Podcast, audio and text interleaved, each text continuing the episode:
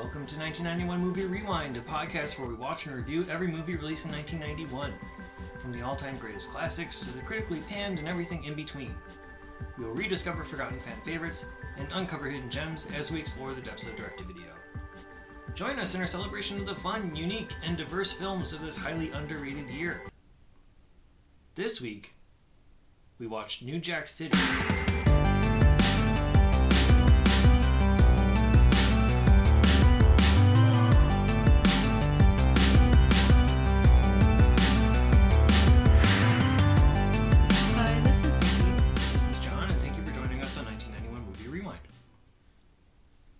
Jack City, Wesley Snipes plays Nino Brown, a drug dealing kingpin who is determined to control all of New York by any means necessary. He's keeping his close friends at the top, but at this level of power, you never know who you can trust. Maybe someone is working with the cops who are aggressively working to take Nino and his whole operation down. Screenplay by Thomas Lee Wright and Barry Michael Cooper, directed by Mario Van Peebles, and debuting at the Sundance Film Festival on January 17, 1991. Have you seen New Jack City before? Yes, I have. I have not. Oh, really? Yeah.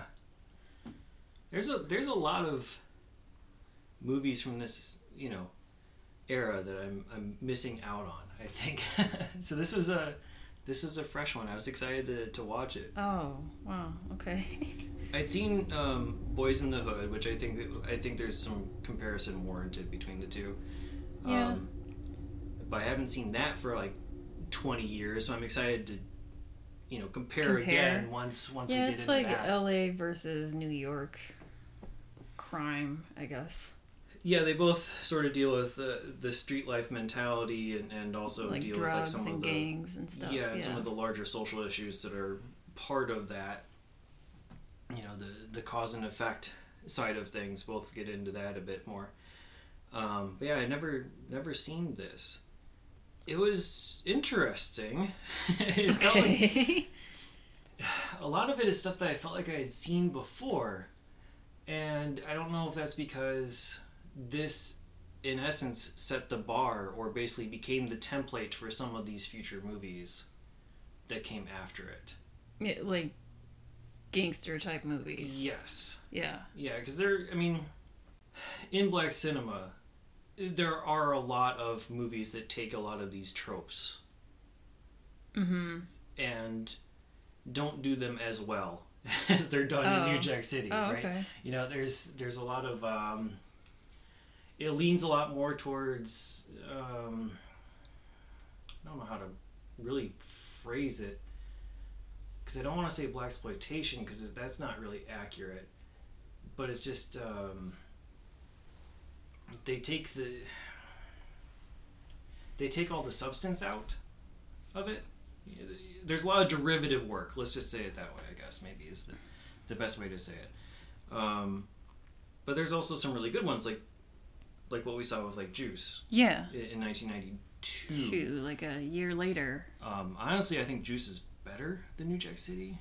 Yeah, I feel like because I mean I haven't seen this since I was like a teenager, so it's been maybe twenty five years since I've seen this movie. But we yeah we watched Juice recently, and that movie is more succinct, I guess. Just like it's a good, Right. it's like a perfect story. Yeah, and I think it probably deals with the well relationships and the character development and a bit more. Yeah, too. you feel for each character in that movie. Yeah, I think This of one to me, when I was watching, it was a little bit like soap opera y. right. And I was kind of. I shouldn't really laugh, but I was kind of laughing at certain. Mostly like the Chris Rock stuff. Even though he wasn't meant to be. f- I mean, there's parts where. There's a couple scenes where he's meant to be funny. Meant but to be the funny, he's not. But when yeah. he was like. going into rehab, like those scenes where he's like struggling with drugs and the faces he was making, Mm-hmm. like I don't know, I was kind of laughing at that even though it was meant to be serious.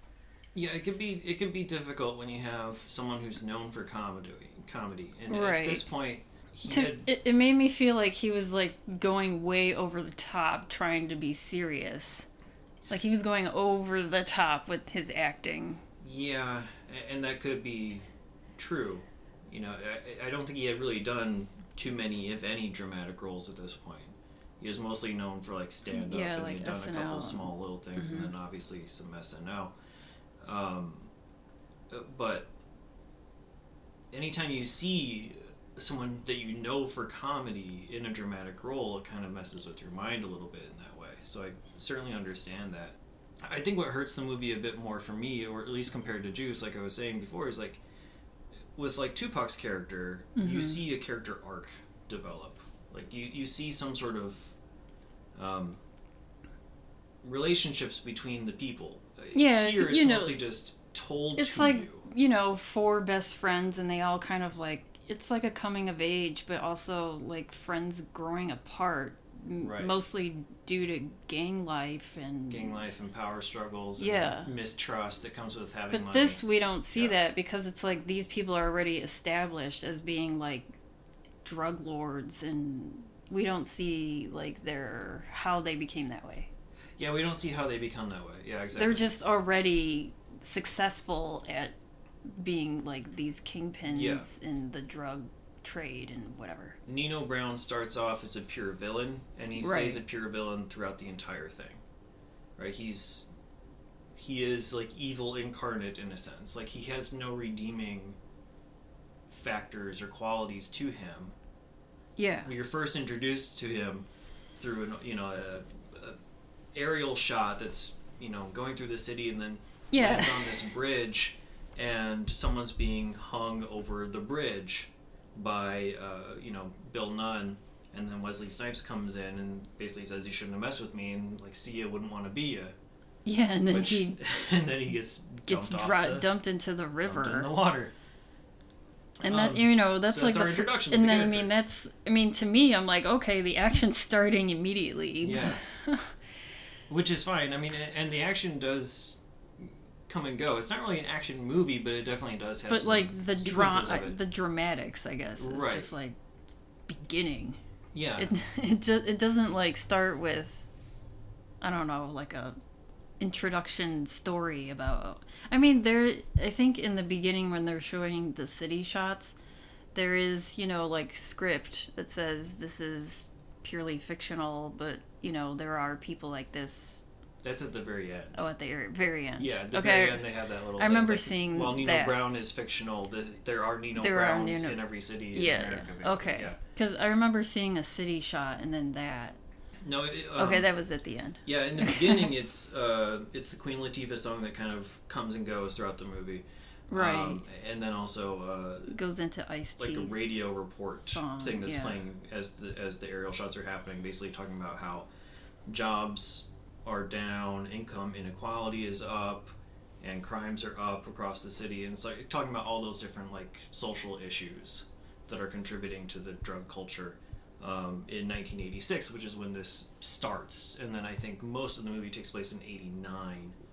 Um, but that's you know the, the very beginning before they take over the apartment complex that's 86 and then after they're established that's in 1989 mm-hmm. so Yeah, the timing in this reagan movie. era is talked about a little bit Yeah, the timing in this movie kind of threw me off.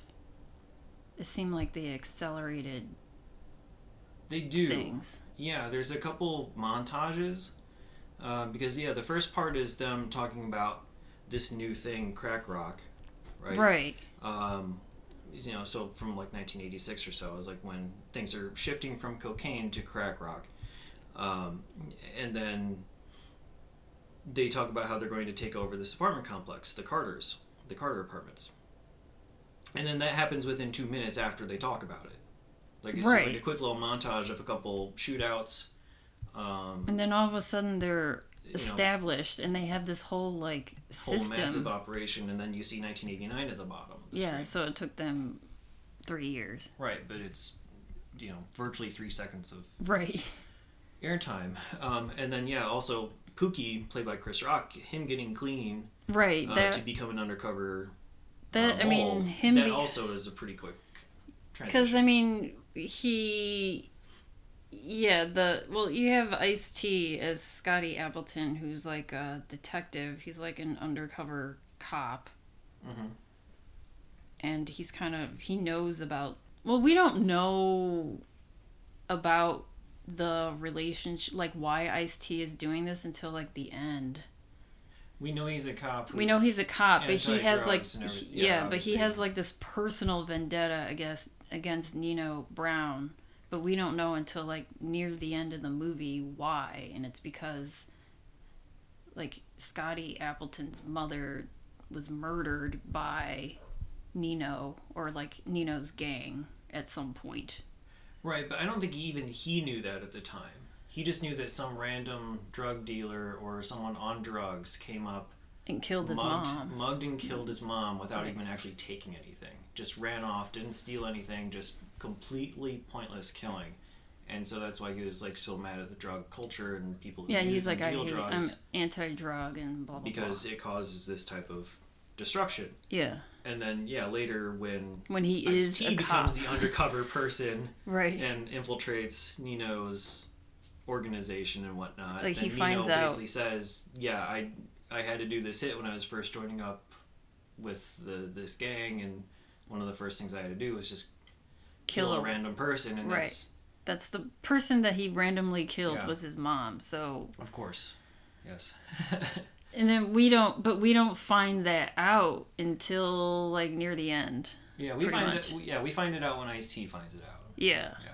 Which is the latter half of the movie. Right.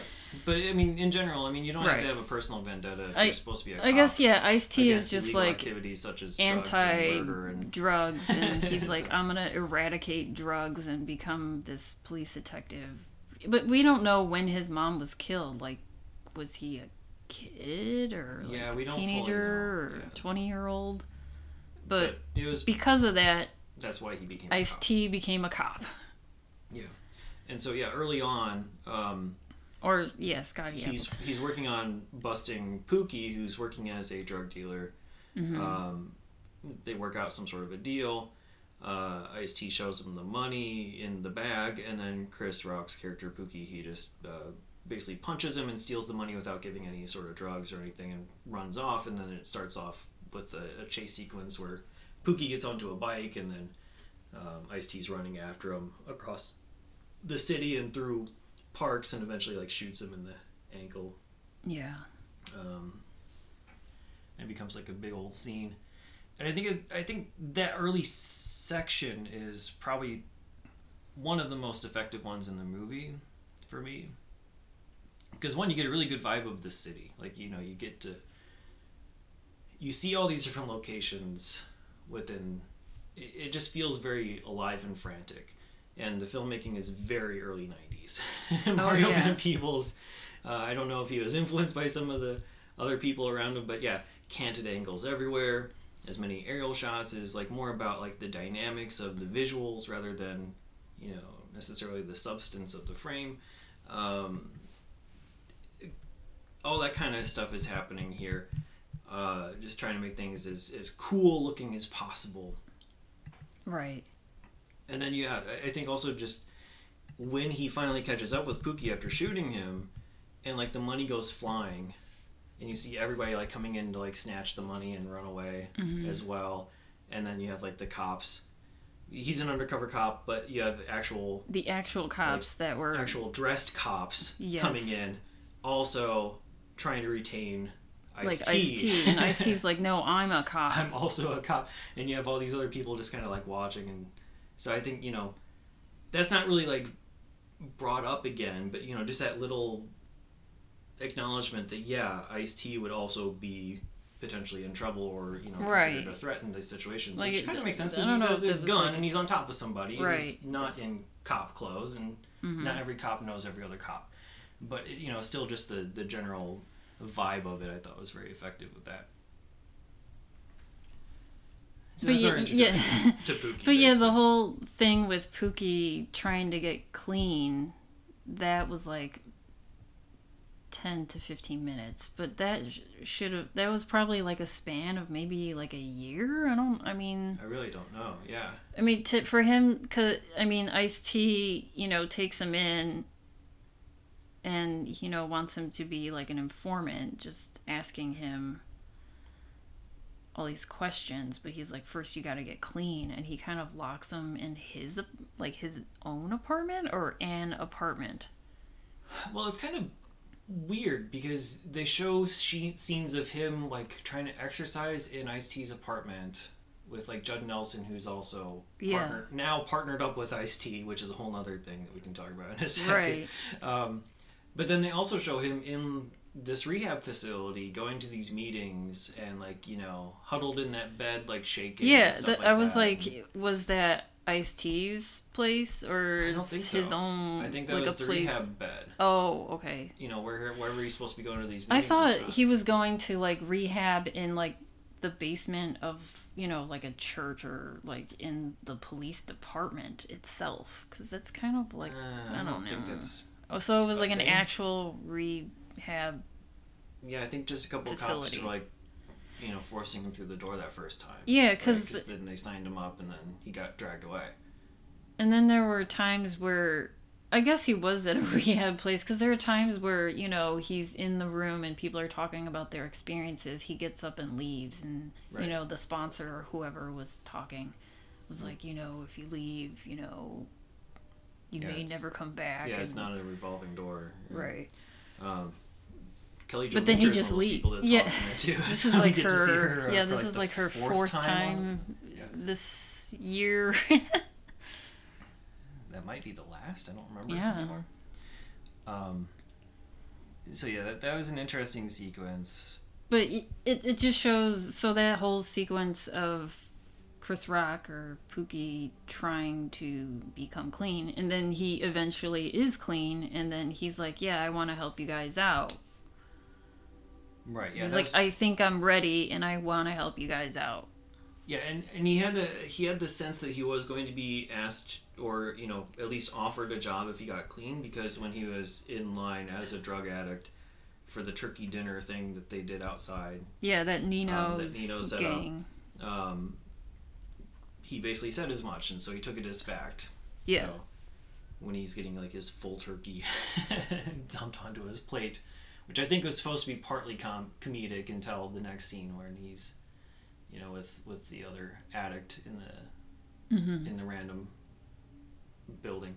Um, yes, he basically says, "Yeah, if you get clean, then you know, let me know. I'll get you a job." So, So, that's yeah, what he- happens. Got clean, but, you know, he's there as an informant to help, you know, the cops.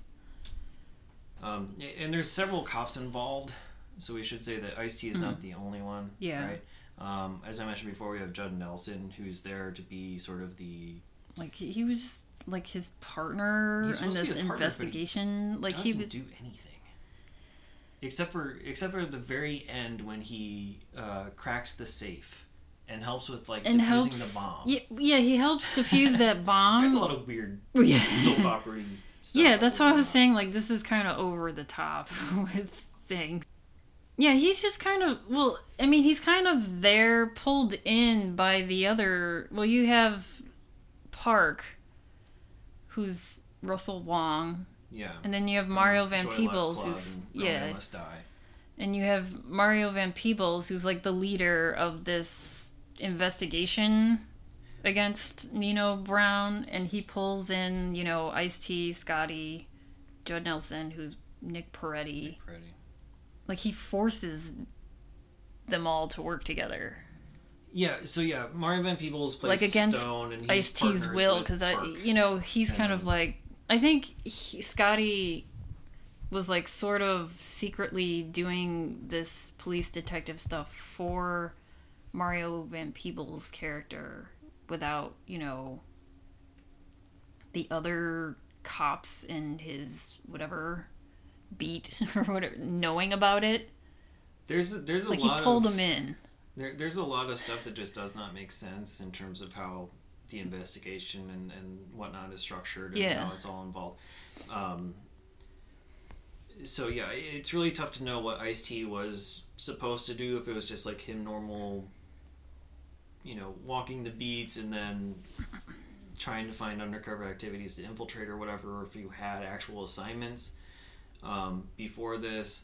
But it seems like he was always basically chasing Nino Brown to some degree, and then uh, Stone and Park, uh, you know, Peebles and, and Wong, they bring those two together to do some sort of like official undercover Mm-hmm. operation where they have a room with you know all the the the gadgets that you would expect to see and you have the cameras on the belt buckle that Yeah, they you have, have Pookie wear and Park is like the that. one who's like bringing in all this technology, you know, like a tiny camera and yeah you know the wire underneath his shirt. yeah all that all that fun stuff. But stuff isn't that like typical stuff that police detectives have already I don't know for like stuff like this? I But they don't know, like for criminal. the is the thing Well, yeah, but I'm saying like it's it made it seem as if Park was the police officer that like invented these things. no I think he was just there to help with the- Okay, yeah, he was just like- there because he it's was just, just yeah the direct supervisor he was just another body really to do like all the tech stuff.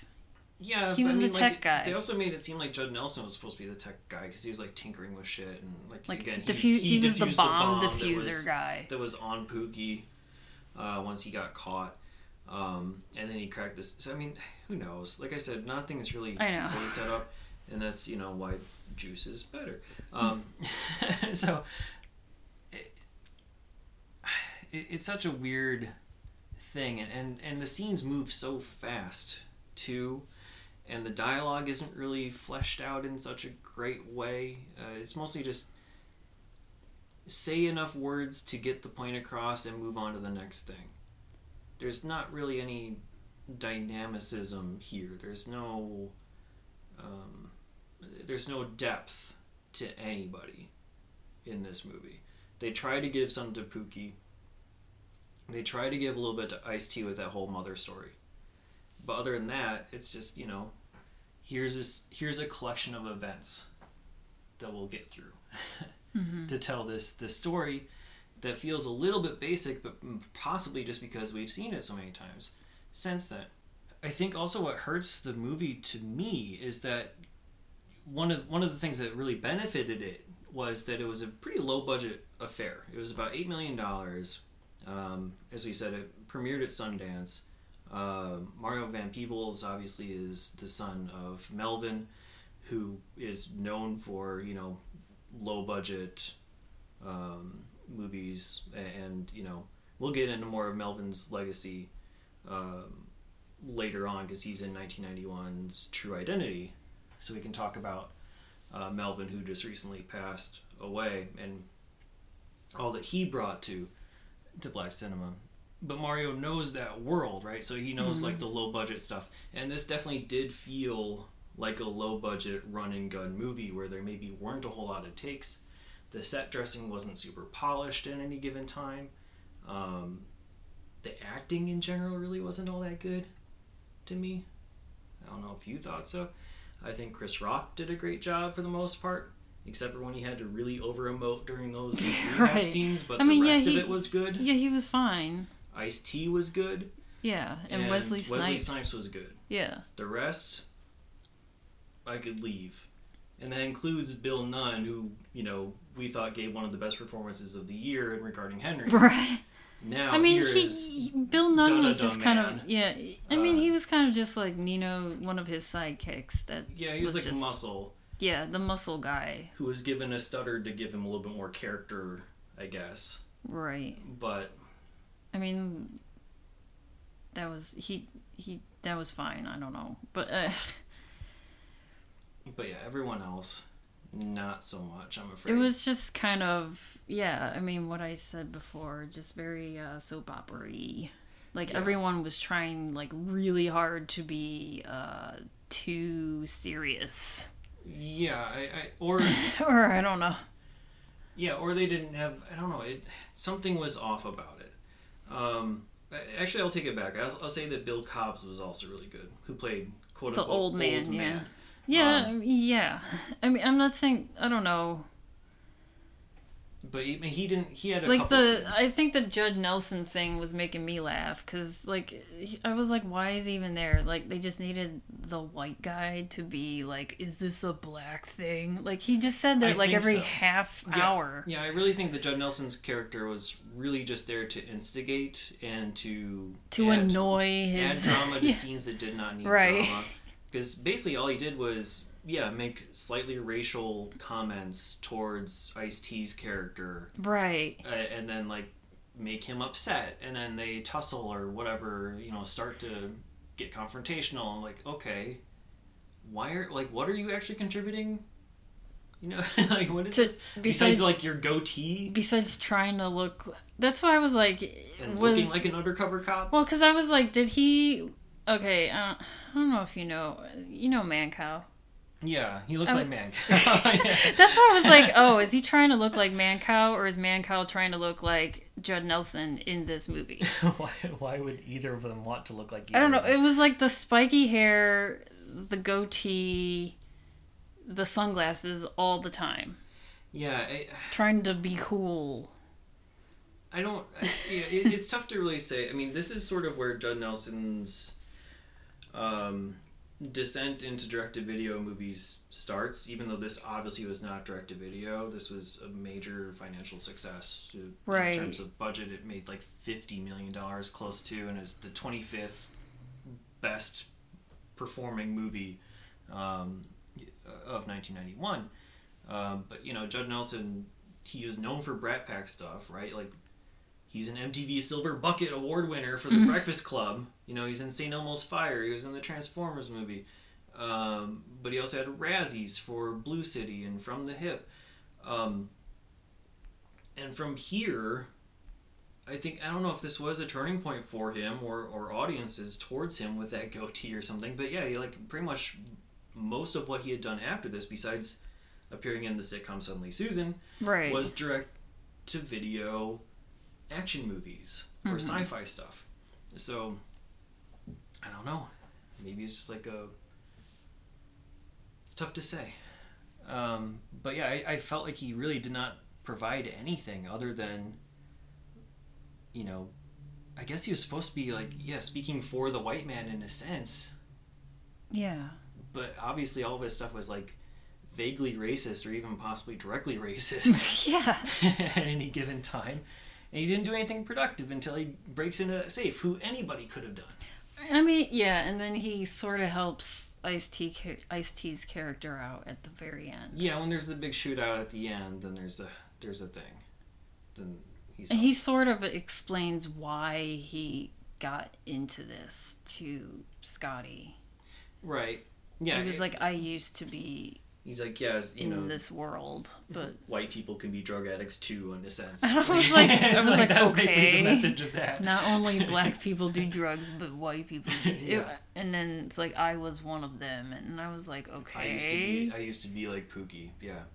I was just like, okay, why do we need this story? Again, like it's it's But- just like slapped together attempts at character development. yeah, You know, it doesn't actually work, but it's it's there to try to give the illusion that there might be some. Um, but everything is just so quick and to the point. It's it's just somewhat lifeless in a way. Um, and you need like the I- big I think, like, like, mostly Wesley Snipes his- to save that. Mostly like I was just kind of like, like why why is he there? Just and uh, that was the only. uh Yeah, just so Ice T isn't talking to himself. Yeah, I, guess. mean that was the only um like role where I'm like, why is this person even there? I don't know. yeah things that are at issue you know just in terms of the plot like it really confused me that they had pookie in there he had the belt camera and the wire Yeah, he was talking to high ups he was talking to g money who we have not mentioned like at all um, G Money is like Nino the Brown. man yeah, of Nino Brown right hand man. uh, the guy who brought the idea of crack rock to him, um, played by Allen Payne, who is in CB4 with Chris Rock, Mm-hmm. Jason's Lyric, a couple episodes of The Cosby Show back in the day, and a ton of episodes of House of Payne. I think it's still Still going. Yeah. yeah, it's still going, which is incredible. Um, he's That Ty- that's Tyler Perry. I mean, yeah. Honestly, like in a weird way, I think Mario Van Peebles reminds me of Tyler Perry.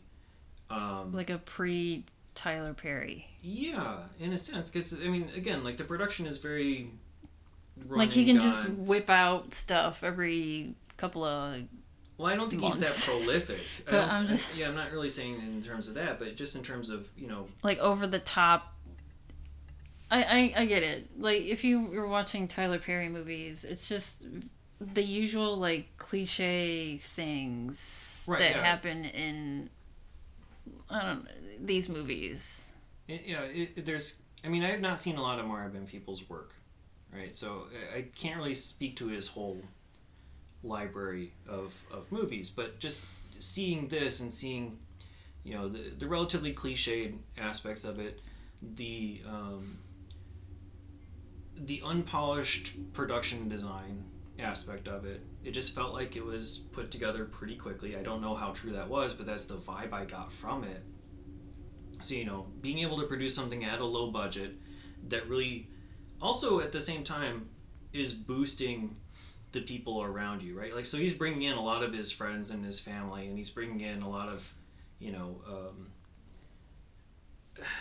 he's he's doing good for the culture, Mhm. right? And then he's also inserting himself into it as well, right? So he's playing Stone, he's directing it, Right. he's putting together this thing that's you know celebrating blackness, African American culture, uh, in a sense, even though it's a world about drugs. Like it's Right, still he's bringing meant to it be an to uplifting story attention. overall. Or, yeah, Yeah. he's he's bringing the social issues, and he's doing all this stuff, and you know, so that, I get that type of vibe from him um, that I would like a Tyler Perry. Right. Hopefully that made sense. So. Uh, where was I with the G Well, Money thing? Yeah, we got the. I mean, G Money, who we haven't talked about yet, who's Wesley or Nino Brown's right hand man. But then we also have like his other. I mean, we talked about Bill Mon, Bill Nunn already, and then I mean another character I like. I mean, she she was probably just a little over the top. Was you know the Vanessa Williams character Keisha, but she she was just kind of like the uh the assassin. Yeah, she was like the yeah the female muscle. She was um, yeah. They didn't really say where she came from or how she related to them. She was just Right. always there. Yeah, but she would like she was kind of like a ride or die person for Nino and G Money. Like she would literally die for these guys, and it's like she's very loyal to them. Right, and and did Yeah. yeah. Um, which again, going back to sort of the low budget. We, yeah, but we don't see the uh like why they're all like I mean, we know that Nino Brown and G Money they were um like they grew up together. They were childhood friends. Mhm. But these other people that, you know, like the Dada man and her. And then even how he met his girlfriend, Nino, like Michael Michelle, who, Selena. Right. Because I was like, because she seems like she doesn't want to be a part of that world at all. Yeah, and but like, did she bring in Kareem, played by Christopher Williams? Because like, the opening scene, like she has her arms around him. I thought they were So together she for was- a second. A part of bringing in these people to help Nino.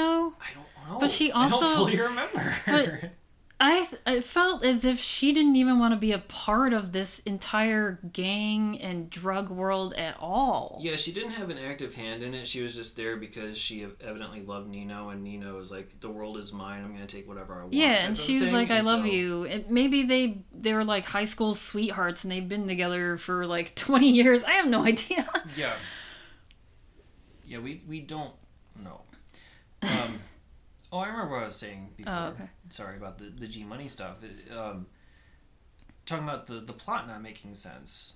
I mean, we sort of. I mean, yeah, we're going we're going there with these characters, I guess. Yeah, uh, so like I was saying, like Pookie had the camera on and he was like talking to like G Money and he was talking to Kareem um, on camera and he was in the drug room where Yeah. they were like putting the drugs into various different bags and you have like all the the topless people because they're you know not trusted Yeah, not- to steal. And they're all women, so it's like all these women who are topless, but they Yeah. wear like smocks or whatever. right. like these kind of hospital gowny looking things because Which we've you know seen in other drug movies. yeah before because, you know, actually, but yeah, the drug kingpins they don't trust anyone so you know they don't want them you know pocketing anything so they got to be basically naked right. But my but Pookie's the only one that's not naked in that room right, yeah, which is weird in and of itself. that's why I was like Um, why is he the only one in that room like uh especially since he used to be a drug addict Right. and he's in there with full on clothes Yeah, they, they Like, trust him when they shouldn't. Obviously, they don't. You know, they have this They big. could have taken his because he's uh, he's wired under there and everything, and Yeah. they don't even check him like for no, I know. like yeah, an exactly. operation that's like so clad tight or whatever Yeah, ironclad. ironclad. yeah, uh, that's why that's when they show him in that room. I'm like, why is he wearing clothes and he's totally wired? They don't like pat him down and do like a full on check like every time he goes in there Yeah, that, if that they're definitely like be so happening. about security and stuff. that should definitely be happening. But beyond that, They, They trust have- him that much for him to be in that room. right? Yeah, but separate from that. Yeah, that that was another thing of mine. I don't know. Sure. what I'm what I'm trying to get at Okay. here i- is that they have all this footage of the actual drug operation and people who are in charge of it, and then the police are saying, "No, we can't do jack shit.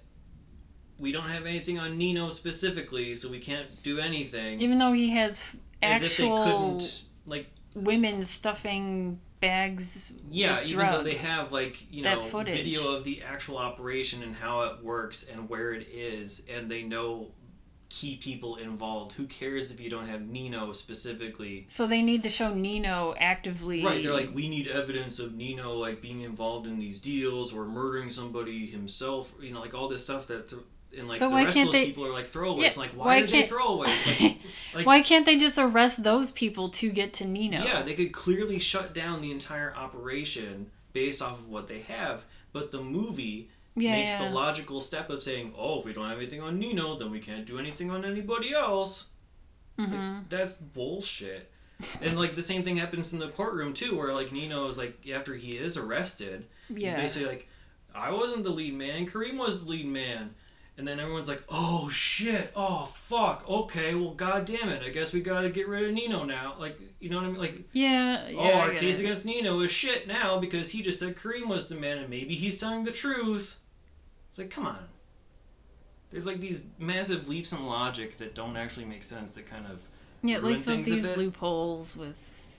I, I get it. yeah. So, I don't know. At least there is some action, right? So at least, you know, like you have that chase scene at the beginning. You have the bomb. Mm-hmm. You have the shootout at the thing. Because, like, you know, basically when Pookie, Pookie starts using again. Yeah. and he goes Because little he's nuts surround. in- Yeah, he goes nuts in that one room. and he starts dancing around and his cover gets blown Uh, yeah, and they G Money goes in. He's like, "Why are you acting like this? Are you using again?" He's like, "Are you high?" And he's like, "Yeah, you're you're high." And then, right but then he, yeah, he he takes- strips. yeah, he, takes takes his clothes. He's like, "Let me see," and then he sees that he has Pookie has a wire. they're like oh shit we're blown and then that's when the cops rush in and that's when they set the building on fire to destroy everything Yeah, in the their evidence, operation, and like remove the discs that are put into the safe the floppy disks Moretta- made me laugh. Yes, the I don't. floppy disks that Nick Peretti finds in the safe later on, but with like the the minimal, you know, guard dog diversion. Uh, uh, there's there's a lot that yeah. I mean, this is like face-off level. I don't know. Face, uh, no, I think Face Off like over better, the top face-off level This is like double intensity. impact. Okay. double impact level of like structure. Oh, yeah, I and guess. sense and sensical uh, plot. Um, but yeah, I mean, and then you also have the wedding shootout, which again I think speaks to the low budget side of things because Yeah, you like got this big open air area, you have a bunch of gunshots, but it's like one table of shit that gets shot up. The the Right. way that they showed that, I was like, uh, all these people, all because you know it's like they have a little girl. This is like I was like that It's like a massive wedding, and then everybody's gone except for Nino and his crew for some reason. Yeah, but then there's Even like this little girl there. She was like one of the. Involved Uh, in the wedding. yeah, So I was like, who's the wedding? Like a friend of theirs? I, yeah, I don't know. And then Nino just hosted it. Yeah, it was at Nino's property. Yeah. But yeah, anyway, so like people who are posing as workers for the wedding. Uh, Well, we didn't even get to the whole part with because like. Nino has sort of a deal with like the yeah, there's Italian the mob. Italian mob that's involved. There's a shootout with them where they all die really poorly. yeah, the way they like, died really- made me laugh, which So I think I it's, like- know. The the acting, the the death acting. I think was they knew the it was top. gonna be shot in slow motion, So and they're so they were like, But Showing they- yeah, their, but their bodies in slow motion, their was bodies are also- convulsing in like a slow motion way. yeah, exactly. So they were like probably moving in slow motion.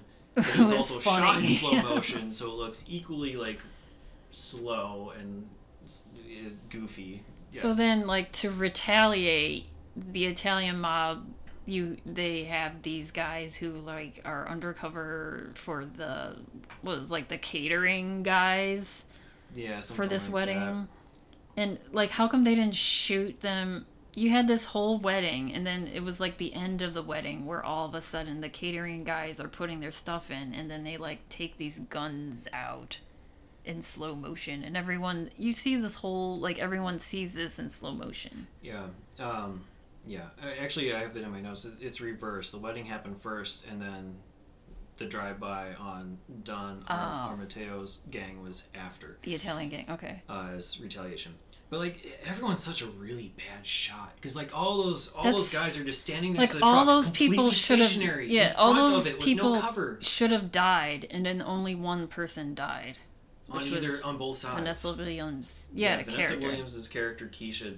Uh, But, like, they're- she runs out in the middle of the steps. They're actively shooting it because at this point, because Pookie died in that blast, I guess. Yeah, the Well, bomb doesn't go the, off. The bomb yeah, doesn't go off, but Pookie dead. dies. Yeah, he's dead. I don't know if he was dead before the bomb was placed on him, or if he died in the fire, or something, Yeah. or what. But So, he's dead. I mean, Pookie dies, so then Ice T now is the informant. So he becomes like buddy buddy with Nino hmm to get to be a part of his gang, so they can still get Nino to arrest him. Yeah, he and Judd Nelson somehow get in touch with G Money through the Italian mob to work out some sort of a side deal or something. And I, I really didn't fully understand what the hell was going on, but like basically like Ice T was going to be like the supplier of the drugs. It sounded like. Mm. and like he was Oh. gonna buy and then so now he's like hanging out with the gang Yeah, now all of a sudden he's, he's, like, like, this- becoming BFF with Nino Brown. So he's at Ice T. everything happens so fast it's tough to at really the wedding. Yeah, everything. Because I was like, all of this is happening so fast, but I'm like, this is probably a span of like what five years or a couple years. Yeah i mean they say 1989 they don't give a date after that so probably all 89 i don't know All that cannot happen in one year. Or like all this, I don't know. there's But- there's so much that goes on here But then, yeah, they're shooting at Ice T, his character, and there's like five guys, and none of them are actually hitting him. And then Ice T is like carrying this little girl, and I was like, oh my god, is he using that little girl as a shield? no nino no, did Uh, oh, Nino yeah did. nino definitely used the kid as a shield I was like, oh my god. and then drops her and then that's when yeah ice-t comes and rescues her because there was a, a dead dude uh, Yeah. I think it might have been the Reverend. Did the Reverend get it? The Reverend was played by uh, Nick Ashford, by the way. Reverend Oates of Ashford and Simpson fame. hmm There's a lot of musical people in this Yeah, you got Keith Sweat, who was the singer at Keith the Sweat wedding. was the singer. And I was like, this is like, I was like, oh, this is uh, like to have him as the entertainment for that wedding. I was like, oh wow. Yeah, I don't know Like if he was playing himself Keith or not. Sweat as Keith Sweat. I, don't, I don't fully know, honestly. Uh, but they have like Fab Five Freddy, they have Flavor Flav in there, they have Keith Yeah. Sweat. Uh, they have Eek-A-Mouse, which I'm not really familiar with, but he is also he's like a reggae artist, um, or was. He's passed. Uh, he was he was the guy who uh, was in the uh, Carter Apartments that was dragged out naked. Oh, okay. So yeah, that guy. That's that's Eek-A-Mouse. Uh, Teddy Riley makes a brief appearance. Levert is in there. Obviously, Ice T. Uh, Christopher Williams, who played Kareem, is also a musical artist. He did "I'm Dreaming," um, Yeah, yeah. "Promises, Promises," and stuff like that. So, um, a lot of musical people in this. Uh, boy, yeah, this the plot is just something else. Here's what I'll say though. I mean, the social commentary is there when it needs to be, and it doesn't really beat you over the head either. Like obviously at the beginning, you have like the radio report that talks about some of this stuff. Um, you have the old man character Bill Cobbs, who sort of acts as you know the voice of reason to a degree, as well. Um, I think honestly, just seeing that scene of Ice T looking at the other side of the fence through a teacher who's doing like the Just Say No program Yeah. with that the group of kids in the park, I think that's a nice little subtle commentary as well. Mm-hmm. Um, the previous scene with the Reverend, uh, when he is, I don't know where they are. It looks like a, a club or something that's, you know, it just some random sort of empty business building. Um, and there's like a group of kids who are there to basically buy drugs Mm-hmm. and also the Reverend. And then the old man, Bill Cobbs, comes in and reprimands him. He's like, What are you doing as this figure in our community, you know, consorting with this devil? And, and why, why are you, Nino, doing this to your people? Why are you killing your own people? I mean, there's enough of those types of scenes in there that, you know, I think the, the overall messaging is good and strong. And I wish the rest of the movie was as strong as that to kind of Yeah. elevate it all. And I think that's where Boyz n the Hood, I think, shines. I think that's where Juice also shines. Um, to have two relatively close movies in the timeline um, as a comparison point. I don't think it glorifies the gangster mentality, though. And I think that's probably pretty important to also mention because a lot of movies do. Like glamorizing. The, I mean, there is a part where Nino is in a room and they're watching Scarface. Like Scarf, you know how people are obsessed with Scarface, and I feel Yeah. That's like glamorizing the drug kingpin. Yeah, there's yes, there's a lot of idolization of Yeah. Scarface Mhm. and of yeah gangster culture to begin with, and Nino obviously falls into that trap. G Money falls in that trap. You know, all these other people do, but I don't think the movie does. I don't Yeah, think the movie they're not- glamorizes it in any sort of way. Yeah, they're not glamorizing this at all. Like it's not cool, I guess, Right. to be a drug kingpin. Yeah, it shows how destructive it can be. It shows how there's no way you know you can really truly trust anybody in your life. Um, but I think the one thing that it does say, as part of its social commentary, is near the end when the court stuff happens. It basically says the court system is not fully reliable to actually take on this stuff. You know, the police are not fully reliable to take on this stuff. You have that scene with the old man in the police station where he's talking to the police officer, and the police officer is just walking away as he's Mm. trying to tell him about all this stuff that is ravaging his community Yeah. and he's getting pissed off about it but that's real life and i think that's good you know subtle commentary of um, so in that way it almost that's the only way you could possibly say it glamorizes it by saying like yeah it's actually pretty easy for a lot of these people to get away with it because the system is kind of broken hmm but other than that and i also think yeah just the fact that wesley snipes is basically just a pure villain this whole Yeah. time. Uh, obviously some people will idolize that type of thing but um, i don't again i don't think the movie does. Which is a very important distinction. At the end, you know, you have that courtroom scene, or even the part where Scotty Appleton actually um, arrests Nino and that Yeah, the whole big chase fight and the and the fight where he co- confronts him about, you know, you're the reason my mother died. But then they go straight into like that courtroom where the judge um, gives him a year. Nino, right well yeah i mean not technically a year but like he could be out in a year Probation yeah, in a year. Yeah, and then you know you see Nino confronting Scotty, saying, "I'll see, I'm gonna see you again." Right. kind of like threatening him. Like once I'm out, I'm coming after you. Right.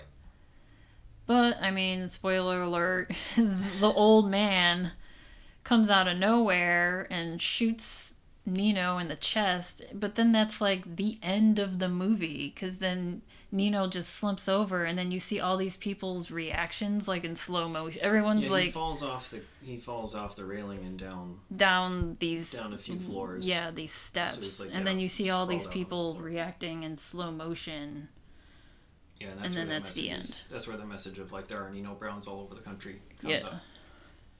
Let's go over some of this other casting credit stuff that we haven't talked about, if you don't mind. Uh, Mario Van Peebles is the director. Uh, did not write this, but um, he was the Spirit nomination nominee for uh, Best Feature, uh, Best Director, Best Writer for How to Get the Man's Foot Out of Your Ass a couple years back. I think you know about a decade ago.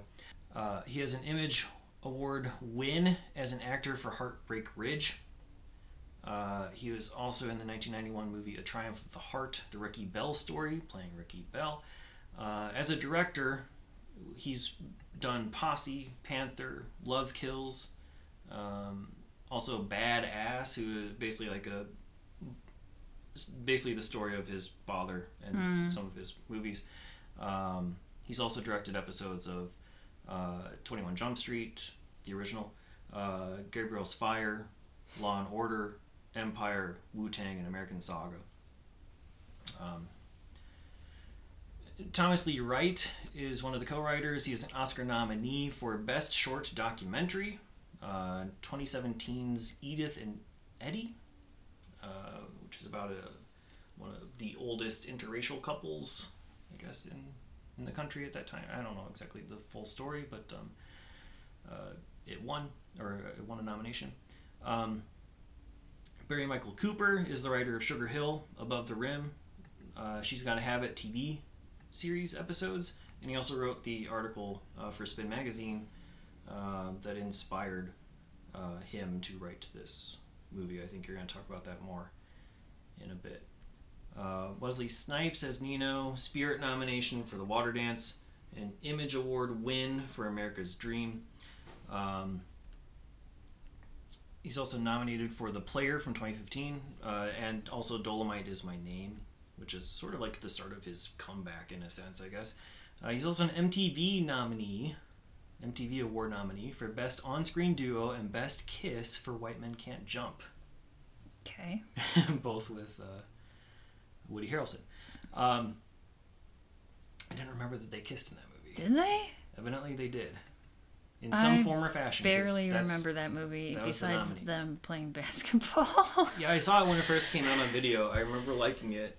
I remember also being kind of confused because it was Woody Harrelson in a movie that wasn't fully, fully funny.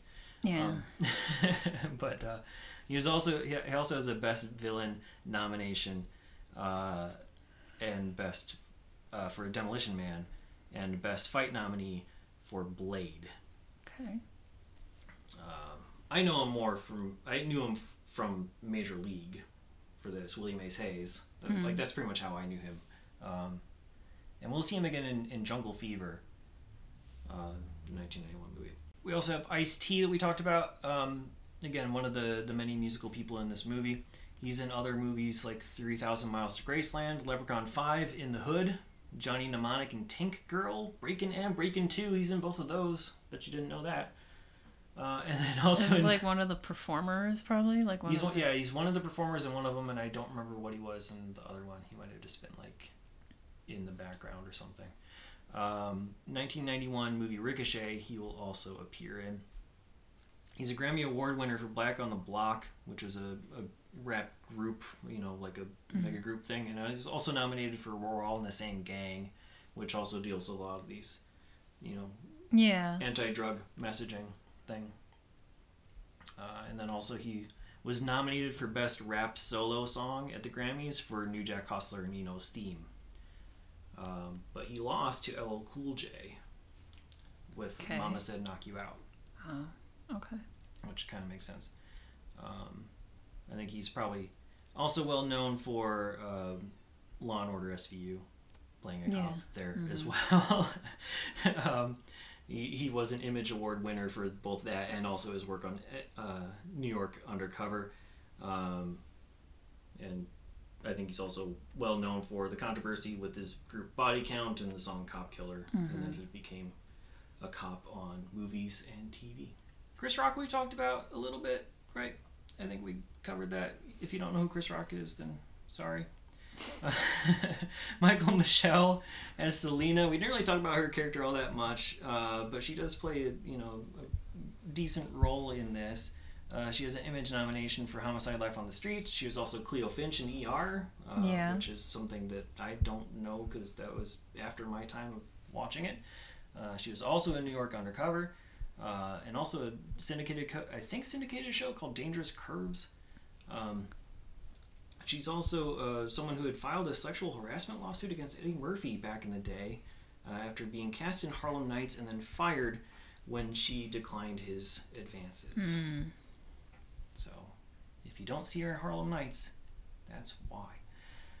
Um, and then the rest of this stuff we pretty much covered. We'll talk about Vanessa Williams as Keisha, not the one that most people probably know. So not the the singer the slash singer. actress slash beauty contest award winner.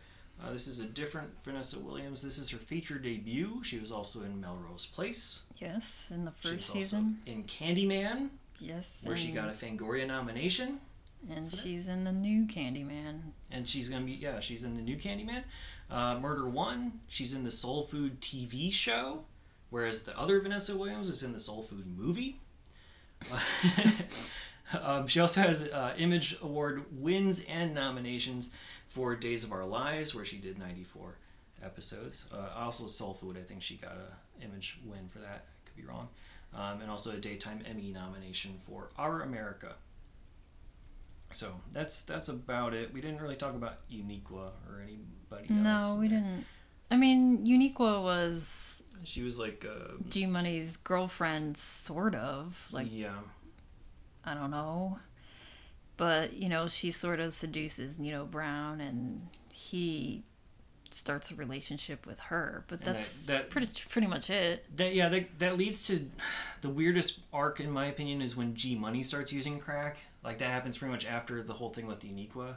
And Yeah. it felt really unmotivated. He's like, oh man, I'm so depressed about this girl that, But or or the he was relationship sorta with like- eh about her like the entire time. he was jealous that he couldn't have what he wanted and then Mm. at the end he's basically like i don't like that you said that the world is mine everything is mine. I thought we were in this together type of a thing. Yeah, and then so he saw that as a betrayal not so much because of the girl but just because of the circumstances. Mm. um, but yeah uniqua was played by tracy camilla johns who's been in uh, she's got a habit um, and also like the wild king a wild thing video the tone loc song. Last person i want to mention really quickly is uh, thalmus rasulala who played the police commissioner who gave uh, mario van peebles and russell wong the assignment of this right? Um, he passed away in october 1991 this is his last movie. But he was also you know he was well ingrained into the uh, the African American cinema and TV culture uh, in such movies as Blacula, Cool Breeze, Willie Dynamite, Bucktown. He was in Roots, What's Happening, uh, all that kind of stuff, and so I'm sure he was family friends with the Van Peebles because of being in that world, and so this was his last movie. In terms of awards for the movie itself, uh, we talked about the Image Awards quite a bit through going through the cast. The movie got a nomination for the Outstanding Motion Picture, but it lost to Boyz n the Hood. And then in 1993, the next year, which is weird, Wesley Snipes was nominated for the Best Actor. So in 1992's award show, it was nominated for Best Picture, and then in 1993, Wesley Snipes was nominated for Best Actor for this role. Um, MTV Movie Awards also had a couple mentions in here. Uh, nomination for Best Breakthrough Performance for Ice T, but that went to Eddie Furlong for T2. Also, Best Movie Villain for Wesley Snipes, but he lost. Do you remember who who got that award? I mean, is it Arnold Schwarzenegger or no, we Who's- talked about this in our very first episode. Rebecca De Oh, Mornay okay. Oh, won okay. for Hand That Rocks the Cradle, a 1992 Wow. movie.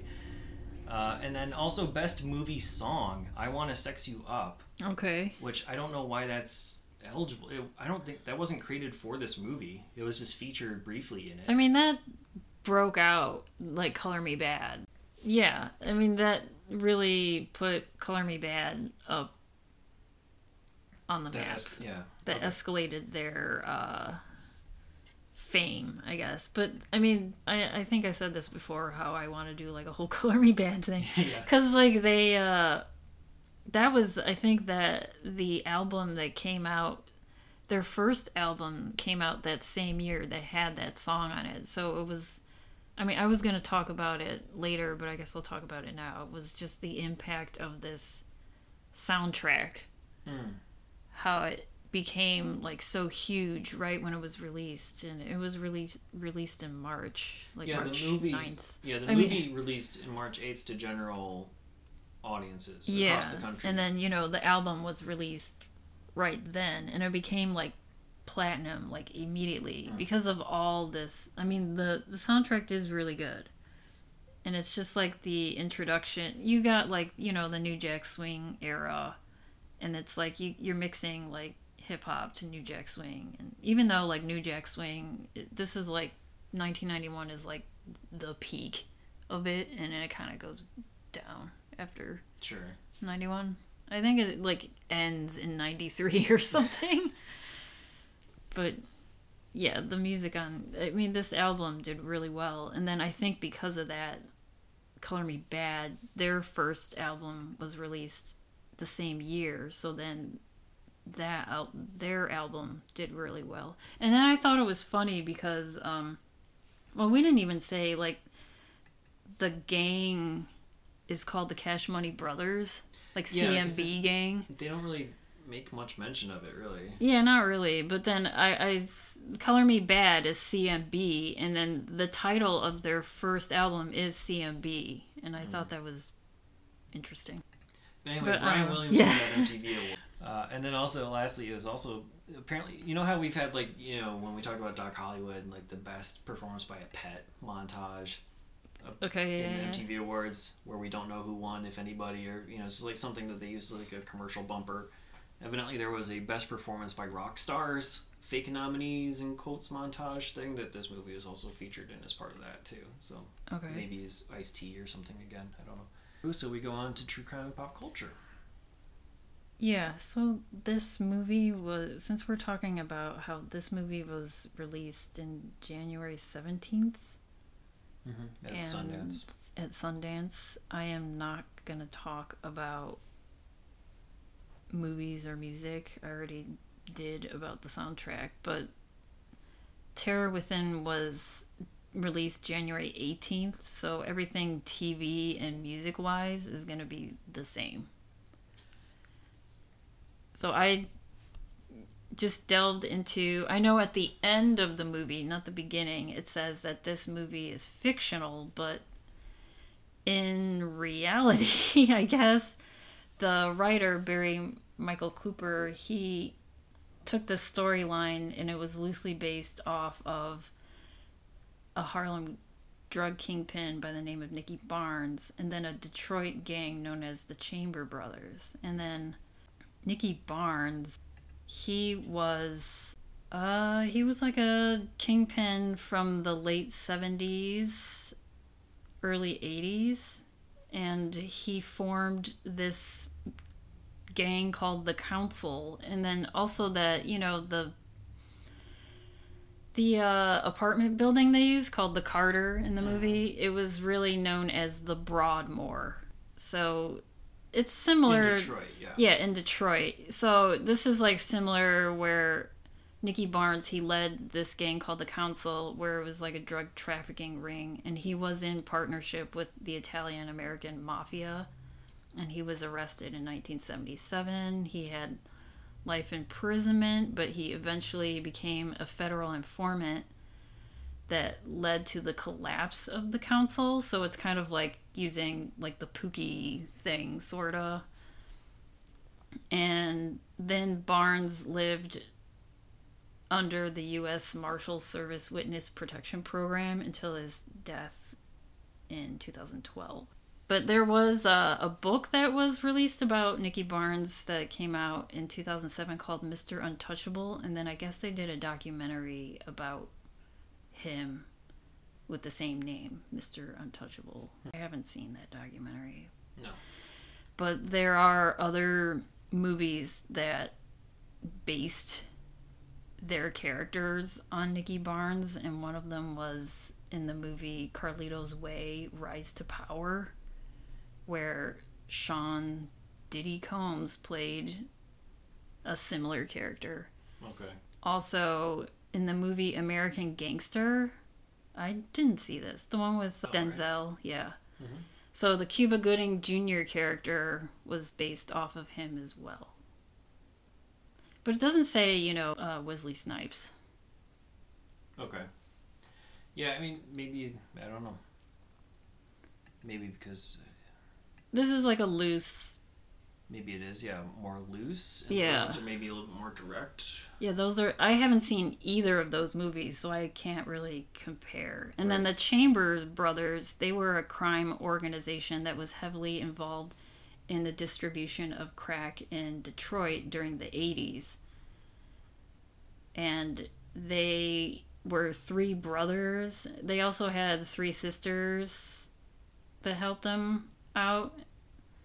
And one of them was like a set of twins to be and one of them became like a top-notch military drill sergeant later on and then they eventually moved to Memphis, Tennessee while the brothers became notorious when the Detroit Police Department confiscated videotapes of the brothers counting their laundry baskets full of money and flaunting their excessive wealth and that caused them to be arrested Oh.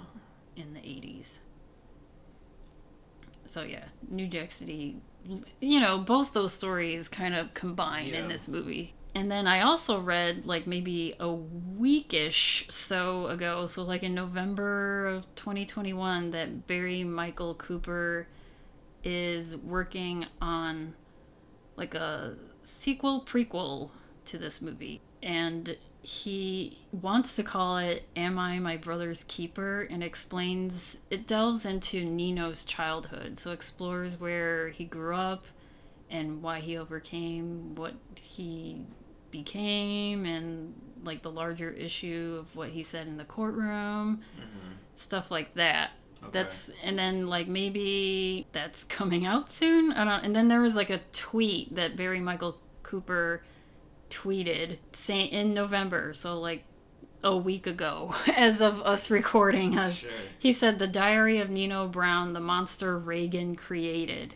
It's going to be a prequel, sequel, work in progress soon, God willing. That's what he said. Hmm.